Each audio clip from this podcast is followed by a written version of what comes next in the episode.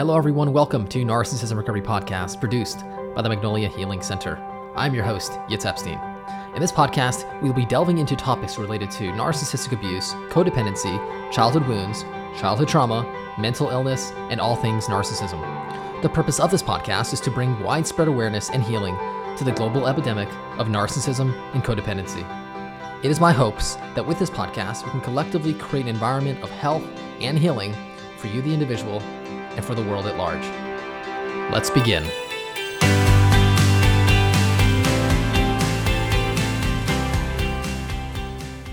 Hi, everyone. Welcome to today's episode. Today, we're going to be discussing the importance of validation in relationships. So, validation is defined as the recognition or affirmation of a person or of their feelings. So, in today's episode, we're going to talk about why validation is so important in our relationships as well as our childhood relationships with our primary caregivers, uh, what happens when we are invalidated, specifically as a child, and finally, how to overcome and heal our wounds of invalidation. So, validation, in essence, is the idea that other people see us for who we truly are. It's rooted in the basic need to be seen and to be accepted as one is without judgment. So when you are validating someone, in essence, you're giving them your attention, you're focusing on them, and you're allowing them to be themselves while appreciating who they are as they express themselves. So when we are validated, we feel seen, which is a fundamental element of any relationship. In order to connect with another person, you need to feel like others are able to see you and that you feel safe to express yourself and are going to be accepted for who you truly are. So, without validation, relationships of any kind are going to break down because ultimately, when there is a lack of validation, you don't feel accepted. You know, without validation, there's just no one there to see you. It leaves you really feeling empty, uh, a sense of loneliness, a sense of aloneness, and oftentimes it leaves you with this feeling of, of being abandoned and rejected. Ultimately, these are things that break, break down any form of trust and connection in relationships. So, childhood, when our parents do not validate our experiences, it's it's tremendously wounding. You know, many parents do this without realizing it. They invalidate their their children's experience without just understanding how they're doing it, and oftentimes this wounds a child, and they don't realize, hey, I've wounded my child, and oftentimes later on in life, they're they're the effects are evident. You know, either the parent is going to lack self-awareness, or maybe they're distracted, or in some cases, if they're exploitive, they have addictions, if they're narcissistic, what happens is by the parent not holding space and being present for the child while they are trying to express themselves and giving them the attention they need uh, and meeting this need to be validated and to be seen, it really serves to cause the child to feel abandoned and really extremely et- eternally alone. And this actually serves as a form of gaslighting. Uh, when a child's experiences is not validated, they feel like they can't trust themselves, they feel they invalidate their own experiences, and ultimately it invalidates them to the core.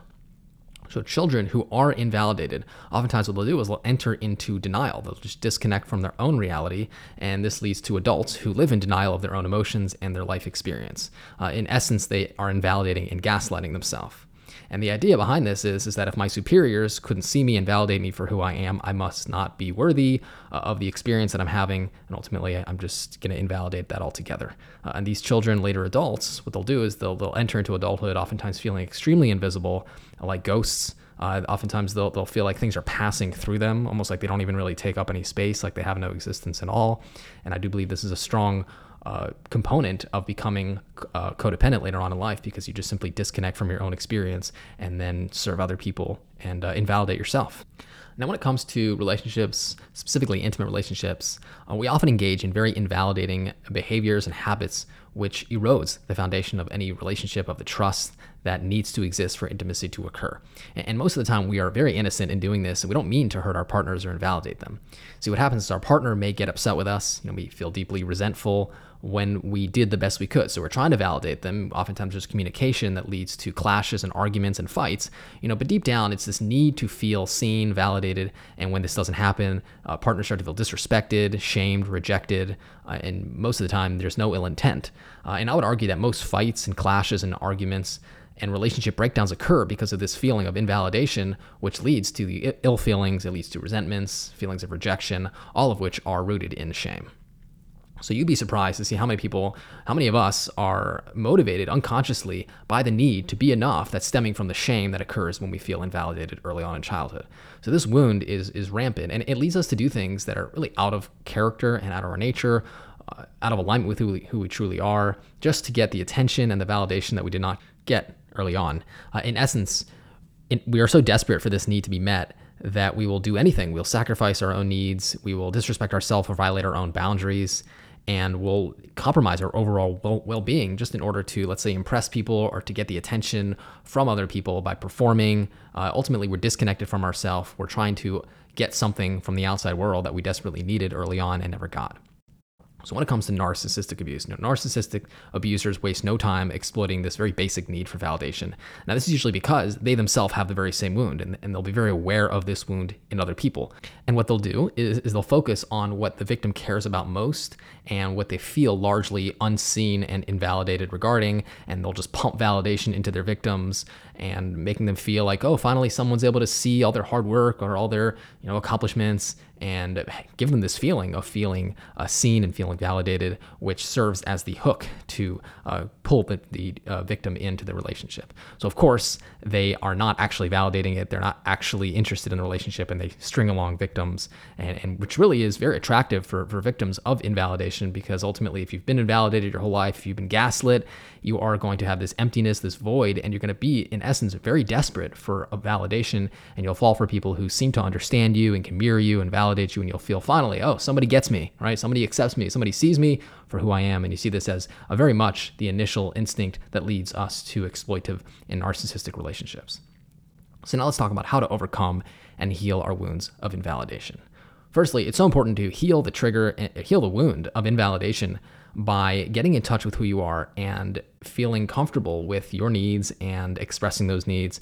In essence, we have to be the ones to validate ourselves. When we give that power away to somebody else, if we are looking for a parent in, in, in our uh, you know abuser, if we're looking for somebody to give us something in the outside world that we in essence need to give ourselves, then we're setting ourselves up for exploitation. So we need to become the parent or the healer to our child self. Give ourselves the uh, the needs that we didn't get early on, and that's done by being present, feeling our feelings, listening to our hurt inner child, and uh, letting him or her feel seen and feel heard. It's important to express yourself. So many of us are hiding from ourselves because we feel that if we get invalidated or judged or rejected, it's going to be extremely, extremely painful, which makes it very difficult to open back up and trust.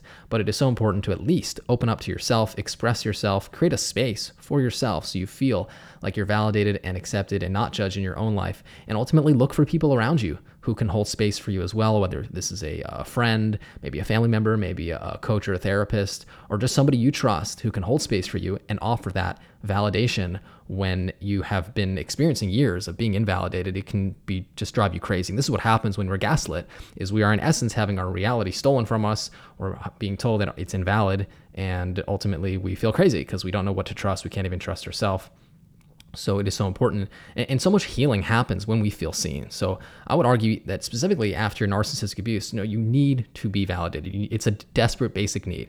So it's important to find somebody who you feel you can trust, who understands what it means to be gaslit and be exploited in this way. Uh, I call this an enlightened witness. And this is somebody who can just validate all the gaslighting and the insidious mental manipulation, which could be life saving after years of having your own reality just manipulated and turned against you.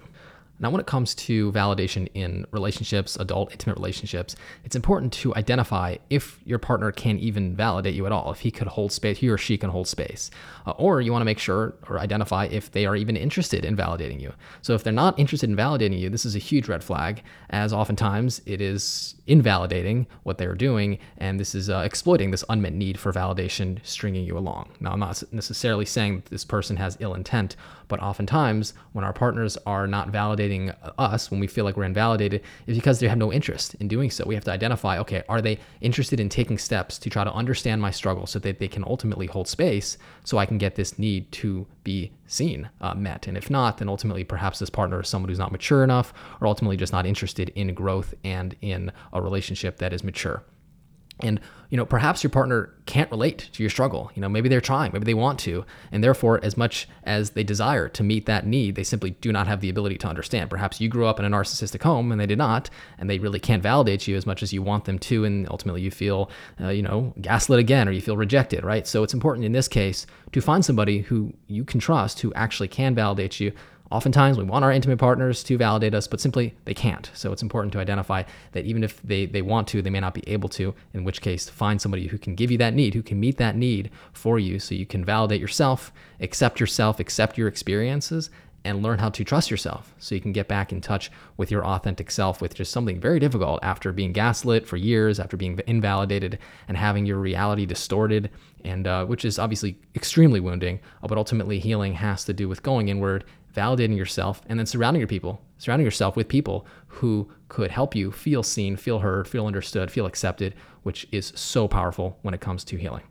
So, just to share some personal experiences, uh, obviously, this need to be validated was one intense for me. So, I kept finding people who seemed to validate me, and on some level, they did because they had similar experiences, but ultimately, it was not until I myself validated myself and accepted that child self within me, what he was saying, that I was able to be that healer, be that parent to my child self. That's really when I finally felt like okay i don't need other people to to meet this need for me which they can't and ultimately it kept being used against me so that being said it would be my absolute honor to hold space for you so ultimately i can help you feel validated so you can find the inner voice, that intuition, and the child self within, and help him or her feel seen and express him or herself, which is so healing. And that's a vital element of the healing journey that I offer. So if this is something that resonates with you and you would like me to be that for you, I'd be more than honored to do so. So feel free to reach out to me uh, for assistance in this process of healing. My email is yitz, Y-I-T-Z, at magnoliahealingcenter.com. You can reach me by phone,